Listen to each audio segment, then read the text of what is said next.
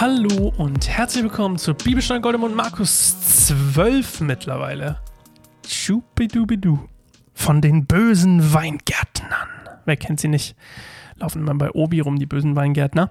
Aber hier reden wir von anderen bösen Weingärtnern, nämlich von den Weingärtnern, die Leute umbringen und verprügeln. Wir lesen es mal Markus 12, 1 bis 12. Nun begann Jesus in Gleichnissen zu ihnen zu reden. Wir sind immer noch bei den Schriftgelehrten, ja, bei den Leuten vom Hohen Rat, bei den Ältesten, ihr wisst, vom letzten Mal. Also, nun begann Jesus in Gleichnissen zu ihnen zu reden. Er sagte, ein Mann legte einen Weinberg an, umgab ihn mit einem Zaun, hob eine Grube zum Keltern des Weins aus, baute einen Wachturm, dann verpachtete er den Weinberg und verreiste.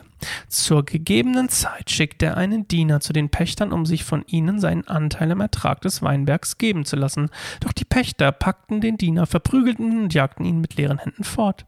Da schickte der Mann einen anderen Diener zu ihnen, dem ging es nicht besser. Sie schlugen ihn den Kopf blutig und trieben ihren Spott mit ihm. Danach schickte er einen dritten, den töteten sie. So ging es noch vielen anderen. Die einen wurden verprügelt, die anderen umgebracht. Schließlich blieb nur noch einer, sein geliebter Sohn. Den schickte er zuletzt auch noch zu ihnen, weil er sich sagte, es ist mein Sohn, vor ihm werden sie Achtung haben. Aber die Pächter sagten zueinander, das ist der Erbe, kommt, wir bringen ihn um, dann gehört das Erbe uns. Und sie packten ihn, brachten ihn um und warfen ihn zum Weinberg hinaus. Was wird nun der Besitzer des Weinbergs tun? Er wird kommen und die Pächter umbringen, und den Weinberg wird er anderen anvertrauen. Habt ihr jenes Schriftwort nie gelesen? Der Stein, den die Bauleute für unbrauchbar erklärten, ist zum Eckstein geworden. Das hat der Herr getan, und es ist etwas Wunderbares in unseren Augen. Oh, das ist eine Frage, ne? Und es ist etwas Wunderbares in unseren Augen? Daraufhin hätten äh, sie Jesus am liebsten festgenommen, denn es war ihnen klar, dass sie mit diesem Gleichnis gemeint waren. Aber weil sie vor dem Volk Angst hatten, ließen sie ihn unbehelligt gingen weiter.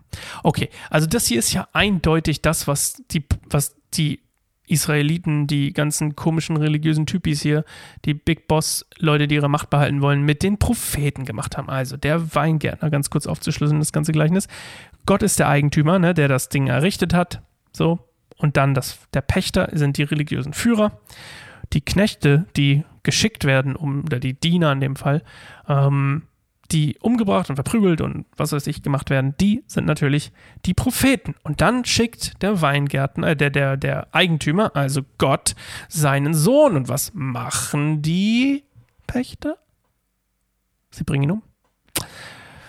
Upsi. Und dann, und dann,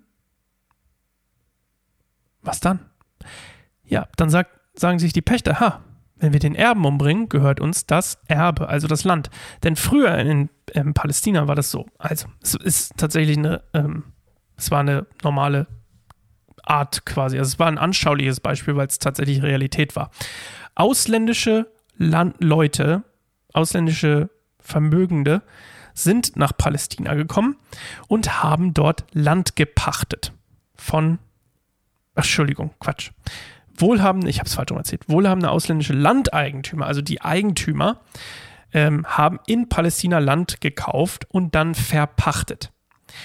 Und deswegen war das quasi ein anschauliches Beispiel, weil ähm, der Pächter in dem Fall eigentlich verpflichtet dazu war, das Land nicht nur zu bebauen und den zu pflegen, den Weinberg, sondern quasi dem Besitzer auch was abzugeben. Und ähm, wenn quasi der, das, wie soll ich das erklären? Ähm, normalerweise, wie gesagt, erholt der Pächter, äh Quatsch, der Eigentümer, jetzt wird es aber kompliziert. Okay.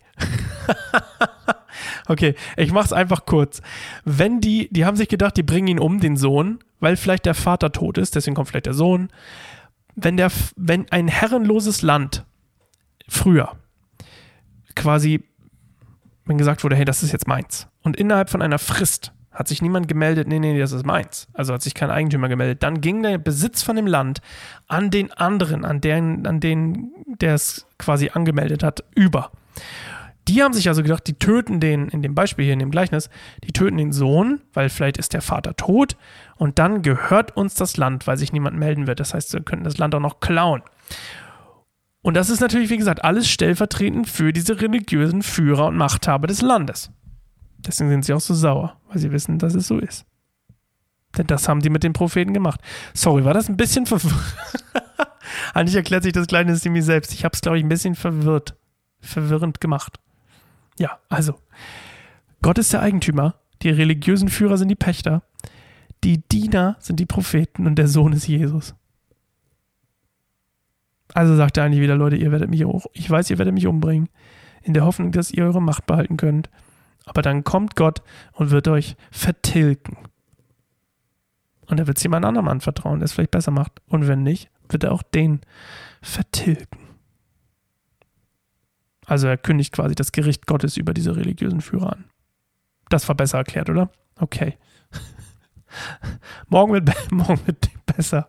Okay, wir sehen uns morgen wieder. Bis dann. Ciao.